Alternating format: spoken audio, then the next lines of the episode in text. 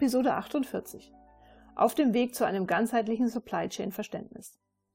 Die ersten Schritte zu einer neuen Supply Chain Struktur sind getan. Auch die Informationen darüber haben alle Mitarbeiter erhalten. Dass dies alleine jedoch nicht genügen wird, weiß Frank Weißnecker nur zu gut. Die Prägung aus einer über 45-jährigen Unternehmensgeschichte kann nicht einfach weggewischt und damit ungeschehen gemacht werden. Zumal die ersten initiierten Maßnahmen erst über einen längeren Zeitpunkt greifen und weitere jetzt noch folgen müssen. Es sind zwar schon viele Mitarbeiter überzeugt von dem neuen eingeschlagenen Weg, aber noch längst nicht alle sind gewonnen. Möglicherweise können die Betroffenen die Notwendigkeit dieser umfassenden Veränderungen noch nicht erfassen. Dass die Einführung von funktions- bzw. unternehmensübergreifenden Prozessen für die nachhaltige Wettbewerbsfähigkeit und damit für die langfristige wirtschaftliche Absicherung ihres Unternehmens erforderlich sein wird. Weißnecker kommt dazu ein Gedanke. Bernd Kraus und er sollten Situationen und Erlebnisse der letzten Monate zusammenfassen und diese an alle Mitarbeiter kommunizieren. Denn neben den vielen kleineren Aspekten, wie beispielsweise die begonnenen Team- und Projektarbeiten, gibt es doch auch gerade die eher herausragenden Ereignisse, die die Notwendigkeit einer neuen Struktur verdeutlichen. Zügig können Kraus Junior und Weißnecker am kommenden Tag im Rahmen des wöchentlichen Arbeitsmeetings am Flipchart einiges dazu zusammentragen. Sie erinnern sich noch sehr gut an die Situation in der Kraus GmbH und Co. KG vor einem Dreivierteljahr und die damaligen ersten Maßnahmen. Der für die Kraus GmbH und Co. KG völlig unerwartete Besuch nach einem deutlichen Bedarfsanstieg bei dem Pumpentyp der Firma Rom Kim mit dem am Ende misslungenen Bankgespräch. Das Audit der Firma Joha, hier wurden bereits zwei funktionsübergreifende Prozesse bemängelt, der Auftragsdurchlauf und die Reklamationsbearbeitung. Und genau der Auftragsdurchlaufsprozess, der heute eine Grundlage für die neue SCM-Organisation bildet. Ein besonderes Erlebnis für viele Mitarbeiter war im Sommer die Durchführung der Fabrik im Seminarum. Die hatte allen sehr deutlich vor Augen geführt, dass ein Unternehmen nie allein auf der Welt ist und sich stetig wandelnden Anforderungen stellen muss. Gleichzeitig wurde auch der Blick auf das Unternehmen als Ganzes, praktisch aus der Vogelperspektive, gerichtet und geschärft.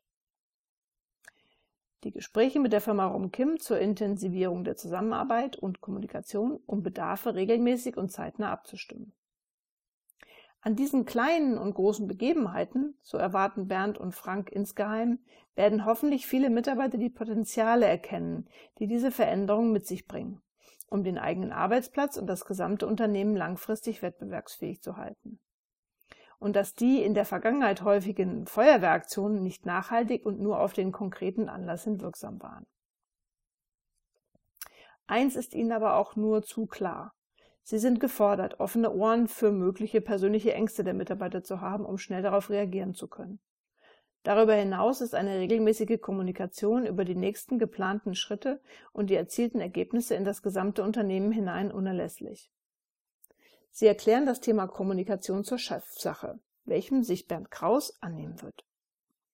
Dafür soll es einmal im Quartal eine Betriebsversammlung geben und zwischendurch wird ein regelmäßiger Projektnewsletter verfasst, um allen Mitarbeitern über den aktuellen Stand Auskunft zu geben.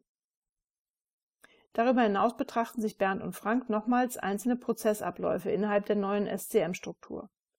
Hierbei wird offenkundig, dass Peter Baumgartner als unternehmensweiter Prozessverantwortlicher zusammen mit seinem Team sowie den weiteren beteiligten Funktionen deren Auftragsbearbeitungsprozess inhaltlich unter den sich inzwischen veränderten Strukturen im Unternehmen noch einmal zu überprüfen und anzupassen hat. Auch wenn dieser Prozess praktisch das Rückgrat des Unternehmens darstellt, ist er doch klar operativ fokussiert und rein reaktiv. Eine Bestellung kommt rein und wird abgearbeitet. Die Liefertreue wird inzwischen zwar schon nach dem kürzlich bearbeiteten Verfahren ermittelt, doch sind die aktuellen Werte für Kraus Junior und Weißnecker noch nicht zufriedenstellend. Hier besteht weiterer Verbesserungsbedarf, insbesondere bei der korrekten Systemnutzung.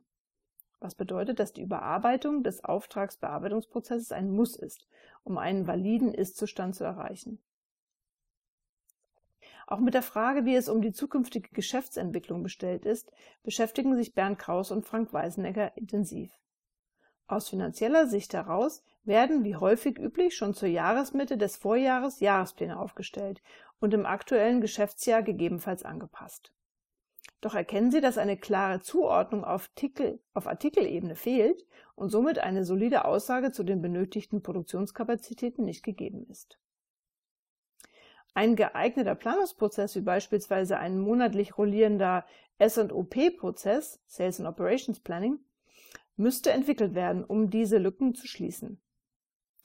Ein SOP-Prozess jedoch, der neben den Grundlagen für eine effektive Planung und Steuerung ganzheitlich das gesamte Unternehmen einbindet und von einer reaktiven zu einer proaktiven Kultur führt.